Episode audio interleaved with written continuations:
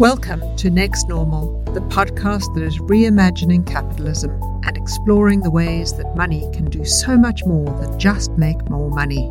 Here is your host, the co founder of the Global Impact Investing Network, Amit Bouri.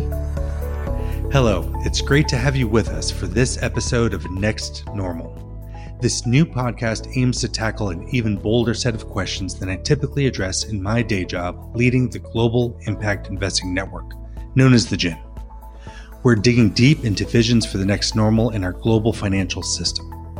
You've surely heard the calls for a reimagined capitalism that helps us tackle our biggest challenges while honoring the role of every stakeholder, from workers to the planet itself. Those demands are coming from tens of millions of regular people around the world, and even from some of the world's most prominent billionaires and others enriched by the current system but we need to get a lot smarter about how we actually get to that reimagined future. So, this podcast is committed to exploring the path toward our next normal with the freshest voices and the most respected thinkers on this topic. On this episode, I'm so happy to be joined by Rebecca Henderson. Rebecca is the John and Natty McArthur University Professor at Harvard University and teaches the popular course there about reimagining capitalism. Before that, she spent more than two decades at the Massachusetts Institute of Technology. She's a business management expert and a fellow of both the British Academy and of the American Academy of Arts and Sciences. She is also an author. Her new book is titled Reimagining Capitalism in a World on Fire. You can see why she has an important perspective for this podcast. She calls this topic the world's most important conversation. Clearly, I think it's an important conversation as well. Welcome, Rebecca. Why do you think this is the world's most important conversation? Because the world is on fire. We face enormous problems, not only unchecked climate change, but accelerating inequality and institutional breakdown. I think business is the most powerful institution on the planet. And that talking about how business might be able to make a difference against the problems we face is super important. Well, I certainly couldn't agree more. Uh, and, and I think this is such a dynamic time in the world where this conversation about how do we shift the role of business, the role of investment, you know, the fundamentals of our financial system is absolutely critical. One of the things that I'd love to hear from your perspective, uh, given that you, you, teach at a business school, um, obviously you are promoting business as an engine uh, of growth and progress, is what is the basic problem with capitalism today? You're starting with the small, easy questions. I love that, Amit. That's right. Uh, begin with the softball questions, and then we'll, we'll build up from there. Capitalism today is out of balance. It is not working for the majority of the world's population, and it's destroying the planet. Let me be clear, I'm a huge fan of capitalism. I teach at the Harvard Business School. I think it is perhaps the greatest invention of the human race. You know, the use of competition and um, individual ownership of assets, which for me is the essence of capitalism, drives incredible innovation and productivity and change. I mean, just look at China. They took a billion people out of poverty when they embraced capitalism. So I'm a huge fan. But for capitalism to work well, it has to be genuinely free and fair capitalism. So if I'm to get a bit technical, prices have to reflect the real dynamics of supply and demand. If you're in a situation where there's an input or an output that really isn't well priced, that's not real capitalism. Let me translate that into English. If you're burning fossil fuels and you are not compensating the society around you or future generations for the very significant damage you're causing, that, that's not the price system that we know and love that drives all the change in, in capitalism. Similarly, one of the reasons we love capitalism is it's all about freedom of opportunity, right? Instead of you only get a job if you know the man who runs the place or you're the son in law of the prime minister, capitalism says anyone can play. And one of the problems we have right now is increasingly people believe that the system is rigged in favor of the rich that they don't have the education or the healthcare or the connections or the access that's required to really compete. And there's an uncomfortably large amount of evidence suggesting that they're right. So we're leaving people behind. We're running through our natural capital, the oceans, the topsoil, the atmosphere, as if it wasn't worth anything. And we're treating people as if they were things and not giving them the resources they need to compete. So at the moment, capitalism is not delivering as it should. Well, and I think one of the things that's so interesting about this moment is that we, we are hearing calls for change from so many different audiences. Uh, you know, from climate activists, you know, currently from you know uh, activists focused on on racial injustice, like the Black Lives Matter movement, and and all the way up through the World Economic Forum and titans of industry are saying that you know capitalism as we know it um, is no longer working given that it seems like there's so many powerful voices from the grass tops to the grassroots talking about the need for change, what do you think is holding these problems in place? Where do I start? I spent the first 20 years of my life as the Eastman Kodak Professor of Management at MIT. I studied firms like Kodak that could see the future was going to be different than the current day, that knew they needed to change and yet could not. I spent a year with Nokia trying to persuade them to react to Apple, entirely without success. It is super hard to change. Why? It's hard because our first impulse is to say, it's not really as bad as people say. It's not really that serious. You know, climate change, maybe it's real. Black Lives Matter, yeah, there's some issues, but, but not with me. I'm fine. Because it's so comfortable to be just doing the established thing. So we deny what's happening. The second step is we say, well, okay, okay, it's happening. But you know, um, there's no business case. I, you know, I'm a business person, and, and let's be clear. I have 25 years uh, combined experience on major public boards. I understand that it's important to make money and to give a decent return to investors. And I know how tough that is. So if you're trying to make payroll, you're responding to your customers. Now, excuse me, we have a pandemic to deal with as well.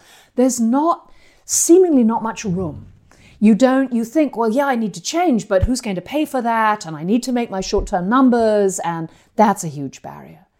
And last but not least is the fact that, you know, it's hard to do new things. Even when we know we need to change and we know there's a strong business case for changing, it's hard. So let me ask you the tough question I always ask. You don't have to answer. Do you work out every day? Right? We all know that we absolutely should work out every day. The evidence is overwhelming. It's going to make a real difference to us. Do we do it? It's tough, right? You need to ch- make time in your day. You need to change your habits. You need to get through a lot of stuff. Or, in the words of a taxi driver to whom I described my PhD thesis, you're telling me that you spent three years and a huge amount of money and got a Harvard PhD thesis for finding out that large firms get fat and lazy and have trouble changing. you know, that's it's hard. Change is hard. Social change is even harder because to really deal with the problems that we're facing, we need to not only change business, but I think to change our social consensus as to what we need to be focused on. And I think we need to rebuild and reinvigorate our democracy. And that's quite a to do list. Uh, so I'm not surprised that this is tough. That surprisingly makes me hopeful. I think a lot of people say to me, well, like nothing is happening. And I'm like, change is hard. A lot is happening. And I think that is absolutely the case. I think we're beginning to see real change, but it's bumpy and slow, as change always is. Well, and, and I really um, appreciate kind of the you know the spectrum of you know change that's required and what you highlight. You know everything from personal responsibility, uh, whether it's my workout regimen um, or you know just how individuals we you know we how we save, how we spend, how we invest our money, um, and and how we earn it as well is part of what shapes the system. Um, but also all the way up to big structures. You know the structure of how our government works, the relationship between business, society, and the government. Um, and I think, given the dramatic levels that we need, one of the things that I, I hope often motivates change is that vision of what it could be on the other side.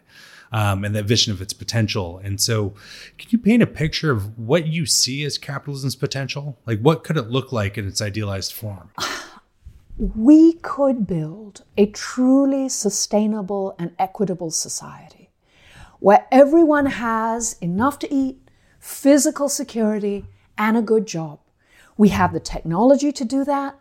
We have the wealth and the resources to do that. This is what's so exciting about the current moment. The human race is incredibly rich and incredibly smart. Partly this is my spending 20 years at MIT, but I really think we can solve our technological problems. All we need to do is get the politics and the business right. You know, there's a wonderful quote by E.O. Wilson who says the problem with the human race is we have space age technology, medieval institutions, and Stone Age emotions. If we can mobilize ourselves, we could build a society which is classically capitalist. Everyone has a chance to compete. We see a stream of new products and solutions that address our environmental problems. We create millions of good jobs. We have all kinds of needs that need to be met. So we can create all those new jobs. And we can do that with equity. To me, the ideal society doesn't look that different from the society we began to build here in the US in the 50s and 60s, only without the misogyny and the racism. A society in which business felt they had civic responsibility, that they needed to contribute, and we saw unparalleled growth in, uh, in the US and in Europe at roughly the same time. So I think we need to get back on that trajectory, and we can do so. Can you talk a little bit about how we get from where we are today uh, to where we want to be? Um, I know in your book you lay out a path towards this vision, and I'd love to hear you talk a little bit more about the specific steps we can take to realize that vision. In the book, I suggest that there are five critical steps and the first two are really one. The, the first step is to understand that businesses right now can address some of the problems we face, some of the social problems and environmental problems, and make money while doing so. That the key to doing this is recognizing that the world is changing, that the enormous problems we face are throwing up all kinds of opportunities. You see this most obviously in climate change, where we're seeing billion dollar businesses being built in renewables and in things like electric vehicles. You can see it in um, waste handling, where the movement from just throwing our garbage in holes in the ground to building entirely uh, circular economies is beginning to take off. You can see it in the fact that the most successful IPO of the last 20 years was a soybean burger company. So there are all kinds of opportunities to meet the new needs that our current moment is throwing up. Added to that, there's lots of evidence to suggest that if a business can move in this direction, can understand that yes, making money is important, but the goal of a firm is not to make money. It never was. The goal of a firm is to build a prosperous, thriving society asking the question, what is the purpose of this business? So many firms were originally founded on purpose.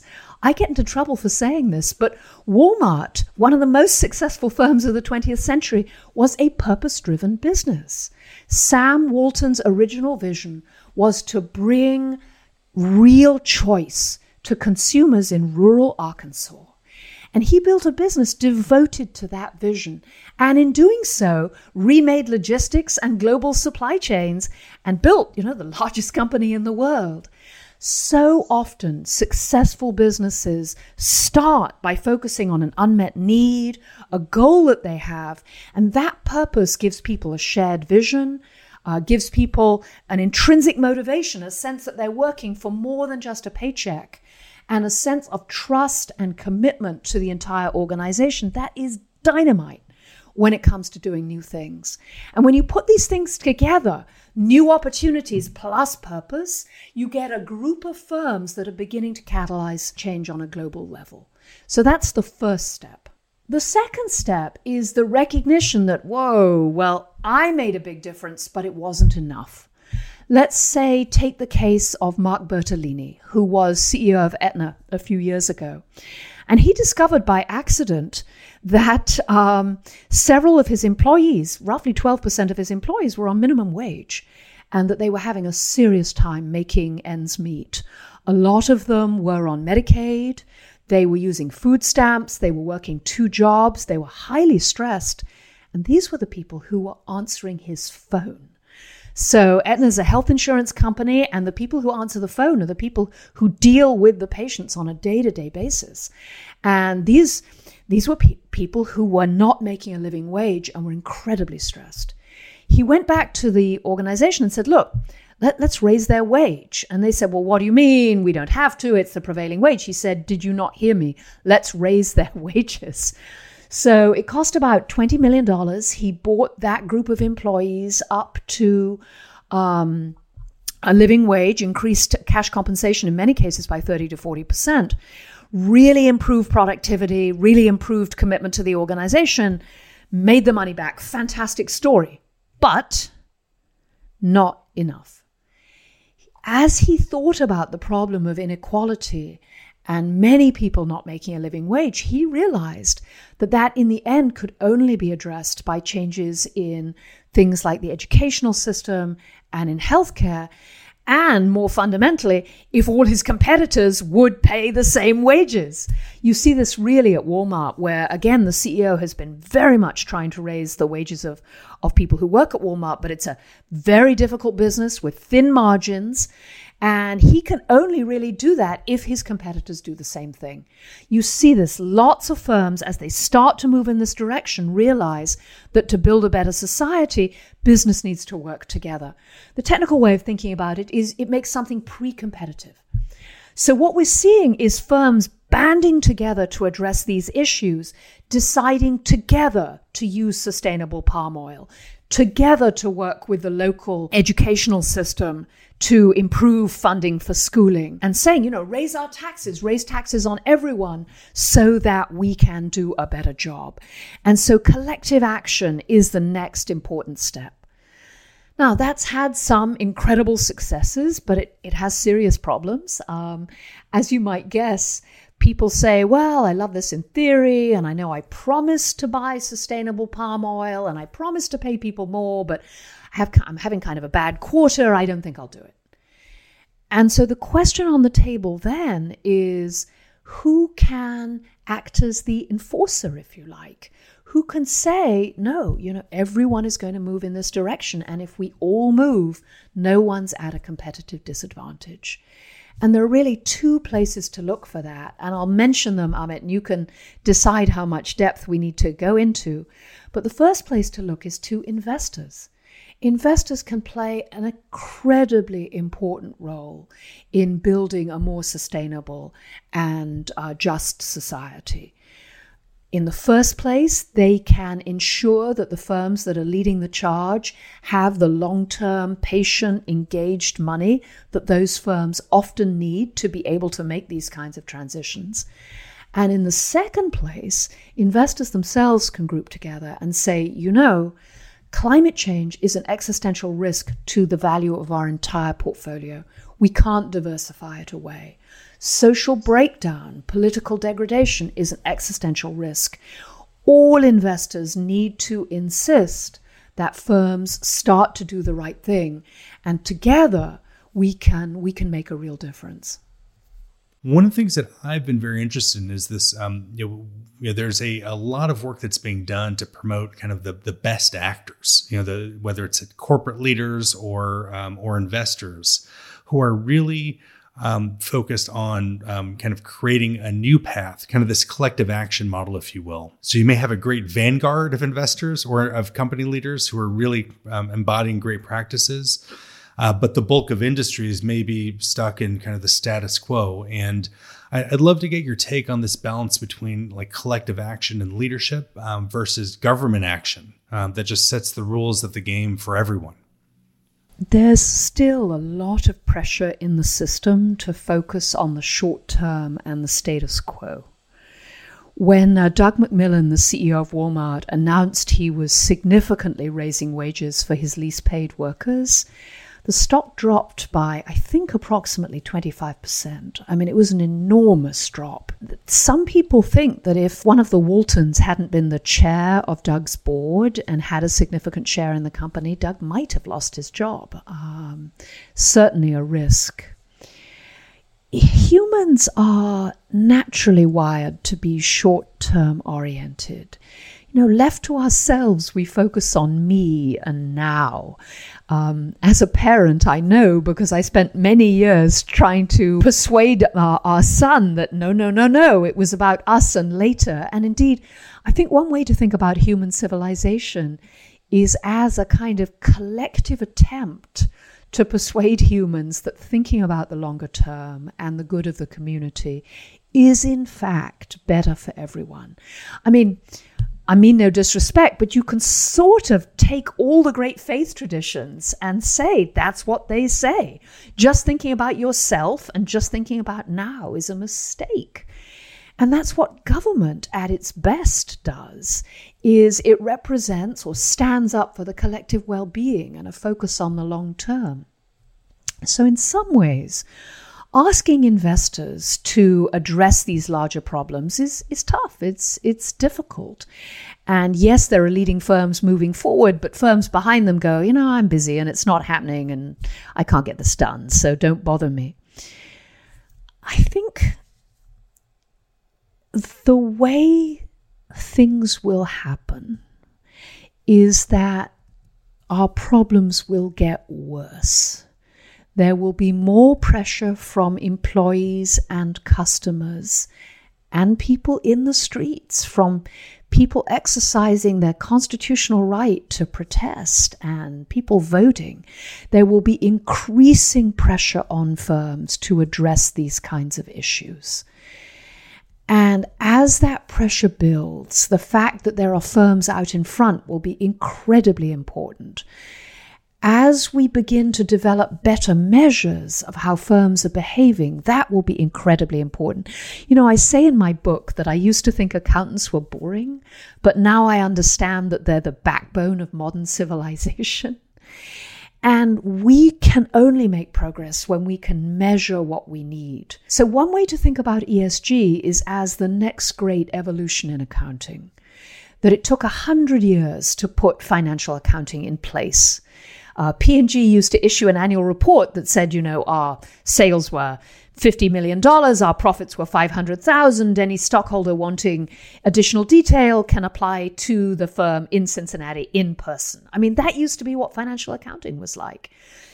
ESG is about measuring material, non financial quantities that have a real effect on firm performance. And I think as we see better measures, investors will be able to have conversations with firms along the following line. I see you're raising wages. Firm. Yes, because it will increase commitment and engagement and productivity. Investor. Okay. Let's see how that goes. Show me what you expect to happen in terms of productivity and engagement and turnover. Um, and once we can talk about the returns to these investments, I think investors will feel much more comfortable making them. After all, we know that when the story is concrete, when investors understand, they will tolerate long term losses on a large scale. Think about the history of Amazon. Uh, think about the major pharmaceutical companies where investors let the big companies invest billions of dollars in projects that won't pay off for 10 years. So it's not that it can't be done, it's that we're in the midst of supporting investors and firms in learning about new business models, in talking about new business models and demonstrating that they make money. The other big issue here is the one that you pointed me towards, which is in the end, we're only going to really focus on us and the long term if government steps up. That Yes, we can try and persuade firms there's a better way to act. There are new business models, but there'll always be laggards. And many of the investments we need to make, like in education and healthcare, can only be made at scale by the government. And so for me, one of the important uh, roles that investors and business can play is beginning to talk about government in a new way not just as something that gets in the way and imposes costs. I mean, and I understand that. I'm not a fan of paying my taxes. I, I think it's the right thing to do, but it, it's not my best day. And, uh, you know, regulation can seem burdensome and, and difficult, but a, go- a good government is necessary. And I think we've lost sight of that over the last uh, 20 years. It's become easy for business people to say, you know, it's not my job. Yes, there's polarization. Yes, the democracy doesn't seem to be working very well, but it's not really to do with me. I think a really important part of the puzzle here is persuading our business to step up and say, no, no, we need a strong government. We need to renew our democracy. And uh, you know that old saying, who, he who has the gold makes the rules. That's the golden rule. Investors have a huge voice in this conversation. To see someone like Larry Fink saying business should, uh, has responsibility to a greater purpose, I think is clearly just a first step, but potentially an incredibly important step. And I think there's so much to unpack there, and I'll just dive in on a couple of things. I think one thing I'd, I'd love to hear you um, talk a little bit more about is just the you know the impact you expect of the coronavirus pandemic um, on this path of systemic change. You know, on the one hand, uh, I see um, you know the the beginnings of what I believe will be you know in national level or even global conversations about the relationship between business and society you know the questions about how workers are treated um, who's essential and how do we value them um, whether they're in the healthcare system or in the food supply chain. Um, you can see this playing out on the front pages of major newspapers all around the world.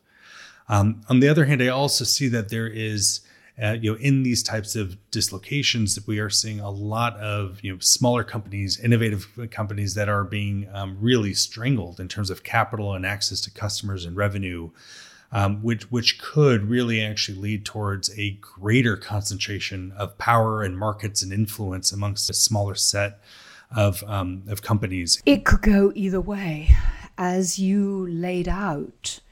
Uh, COVID is arguably driving greater concentration of economic power. It's really good to be a big firm right now and tough to be small.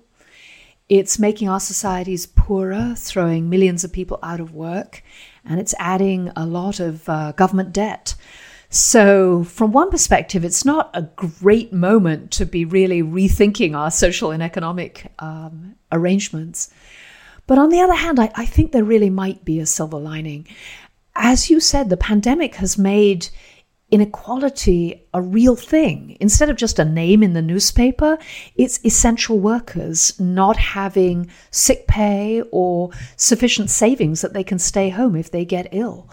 The idea that I'm not healthy if you're not healthy is, I think, really front and center now.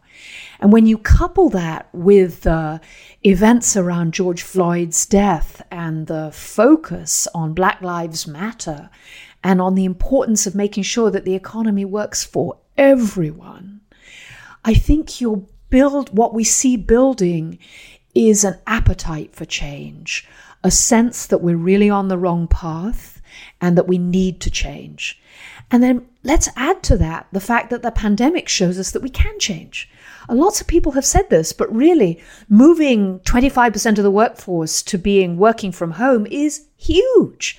Uh, firms are discovering they can do things they never believed, uh, never believed possible. And let's add to that the realization that when we lose our community, when we lose our ability to work together, that we've lost something really important. And here I don't want to seem naive. I don't know about you. I I want to have dinner with friends and sit in a crowded restaurant and go to a rock concert and scream my heart out. I want to be part of the larger community. And one of my hopes is that the pandemic might remind us that the health of the larger community is fundamental to our own health. Last but not least, I think it's persuaded many business people that it is worth planning for risk that simply maximizing short term returns by cutting every cost, by being as efficient as possible, may not be the right thing to do. I've lost track of the number of business people who've said to me, I designed my supply chain for low cost and efficiency. I need to design it for risk. That's a real shift, and I think in will particularly help us address some of the environmental problems we face. No, I really appreciate those points about kind of the shift in thinking that may come from business leaders and individuals alike, and, and the real sense of interconnectedness uh, that is coming through in this pandemic. Um, I, I, did want to pick up on this point you raised, um, which is obviously an incredibly viscerally powerful um, moment that we're in around the issues of racial injustice uh, and you know the the widespread protests and activism that have you know, um, you know first certainly spread across um, urban and rural America and have gone internationally, and I think are having not just conversations about you know the um, the treatment of Black people in America, but also in other countries, the history of colonialism and the relationship with indigenous communities, in addition to other ethnic minorities. Uh, it's incredibly powerful. Um, one of the things that I have you know, experienced over the years and into business leaders and investors um, about things like um, you can, uh, inequities. Uh, you know, when you talk socioeconomic, I think there's often a lot of engagement. You can talk climate change, and I think there's a lot of uh, recognition that's grown with time. But I get a you know a very uh, different types of answers based on um, you know talking about racial disparities and how those disparities intersect with business models and the economic system. Uh, some people, I think, absolutely get it. Uh, unfortunately, it's a small subset, and, and I think the others have a hard time seeing or even talking about it. You get to talk to a wide variety of business leaders, and you get to train future business leaders as a uh, as a professor. Can you talk about how race um, has come up in these discussions about you know the future of capitalism and uh, and how you expect those conversations will change as a result of these you know massive protests and, and discussions that they're causing? This uh, last semester, we explored issues of systemic racism in the required first year course I have the honor to lead at, uh, at HBS.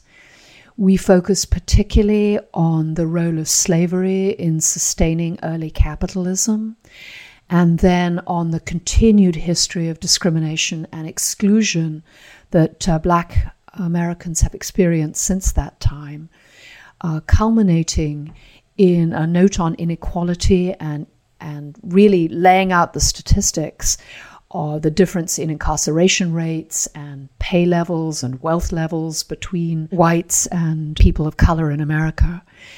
And then we did a case on Detroit, where so many Black Americans lack easy access to public transport and are at a significant disadvantage when it comes to access to jobs.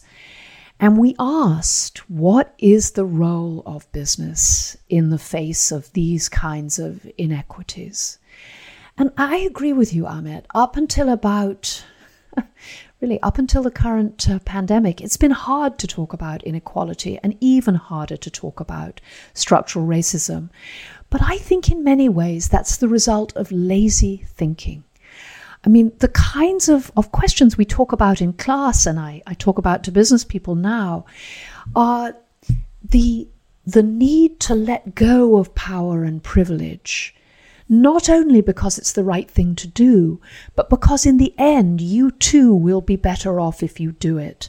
I think of the great European kings in, uh, in the 18th century. They, they were all about me, right? L'état, c'est moi. I am the king. I am the state. And it, it was it took a revolution to persuade those kings to let go and give power to the middle class and to really let capitalism fly. And the more people we brought into capitalism, the richer we became. I mean, the estimates of the benefit of treating women as human beings who could take any job are enormous. I mean, lots of economic research to suggest that a very significant fraction of the growth we've seen over the last 30 years is because women came into the to the workforce.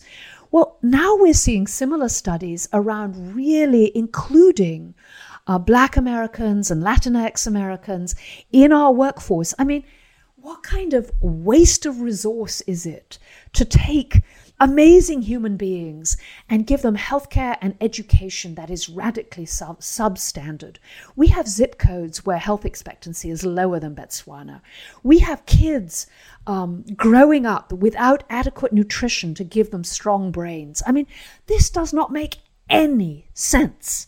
So, inclusion is absolutely the right and the moral thing to do. We have to address right across the world. As you say, this is a global issue. The exclusion of people who don't look like us from the economic mainstream and the political mainstream. But the benefits of doing that are very real. I mean, I don't know about you, but I'd rather live in a society where everyone felt valued and included. I don't want to live in a society where I have to have a guard on the gate with a machine gun. And I am not talking with hyperbole. I've been to Rio de Janeiro, I know what that looks like. Um, I don't want to live in that kind of society, but I also think we would all make more money and be better off if we included this incredible fraction of society. I mean, by 2030, half of the labor force is going to be black or Latinx or non white. We have to find a way to include them. Half at full power as you know so that they're absolutely equal contributors.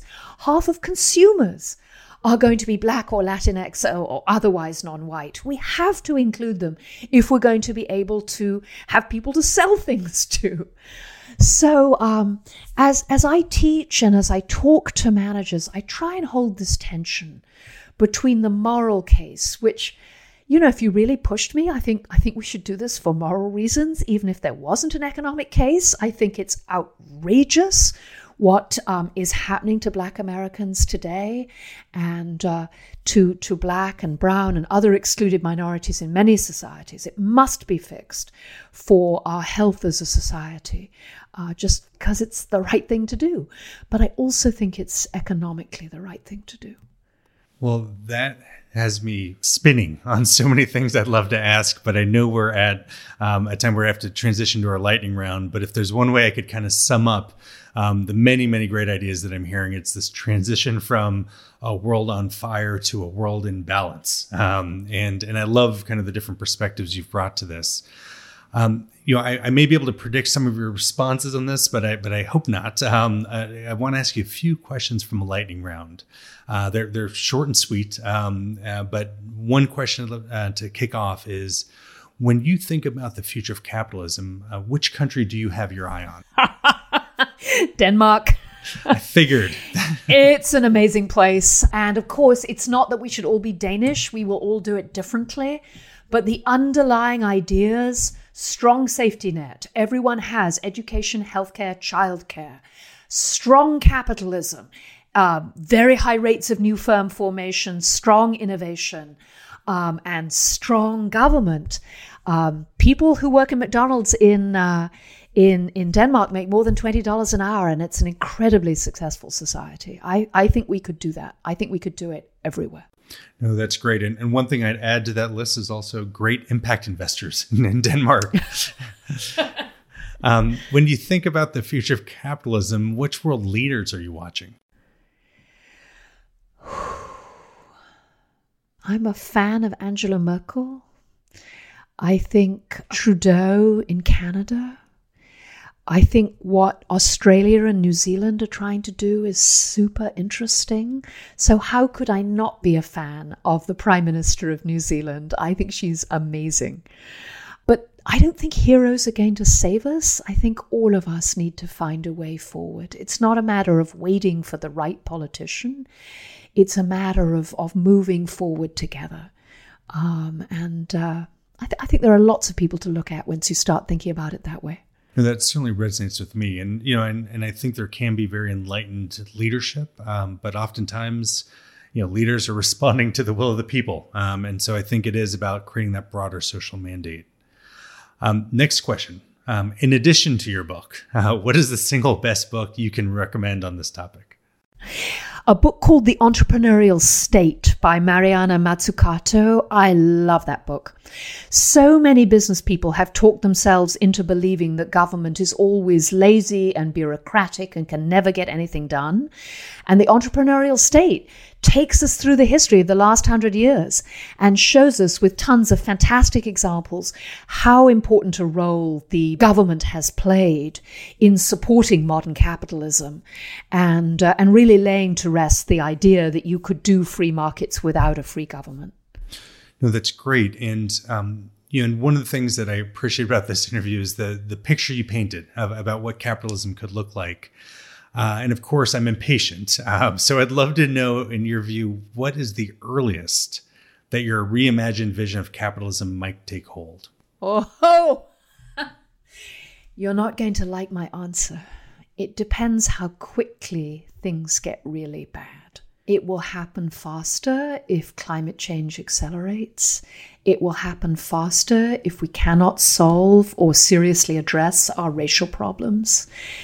Um, but these things are not easy. So, uh, so I hope that 10 years from now, you and I will be sitting down with a glass of wine saying, you know, I didn't think it could happen, but it came together and look at what we have built. I think that's possible. It's not like I'm saying, oh, yeah, for sure, that's definitely going to happen, but I think it is possible. We could really be moving in a much better direction within 10 years.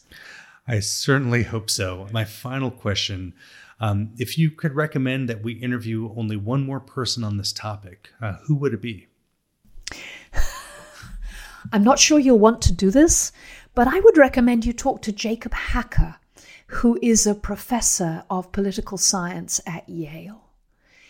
He is really, I mean, he's super smart, he's very funny, and he is one of the world's experts on just how out of balance our society has become. I think you might find a conversation with him really interesting. Well, this has been great and and I think incredibly uh, stimulating and I think thought provoking. Um, Rebecca, we really appreciate your time with us today, and I'm just so struck by kind of the expansiveness of this vision. I think a real integration of thinking about the role of um, civil society, um, business and investment, and also the government, um, and of course, you know, this path about how we go from a world on fire to a world in balance. Uh, so, thank you so much for sharing your time and your perspective. Amit, thank you very much for the invitation. It's an honor and a pleasure to have uh, joined you for the conversation. To our listeners, thank you. Please share this podcast and your thoughts about Rebecca's vision for capitalism on all your personal social media platforms. Help us build this movement by telling your friends and colleagues. Also, be sure to follow me on Twitter at Amit K. Bouri and on LinkedIn. That's where this conversation can continue. We're aiming to make this podcast a must listen resource by connecting you to the freshest voices and the most respected thinkers on this topic. And we'll also bring you interviews with people who challenge our thinking. We know that money can do so much more than just make more money, and we're eager to help show the world how. Until next time, this has been the Next Normal Podcast. Take care and stay safe.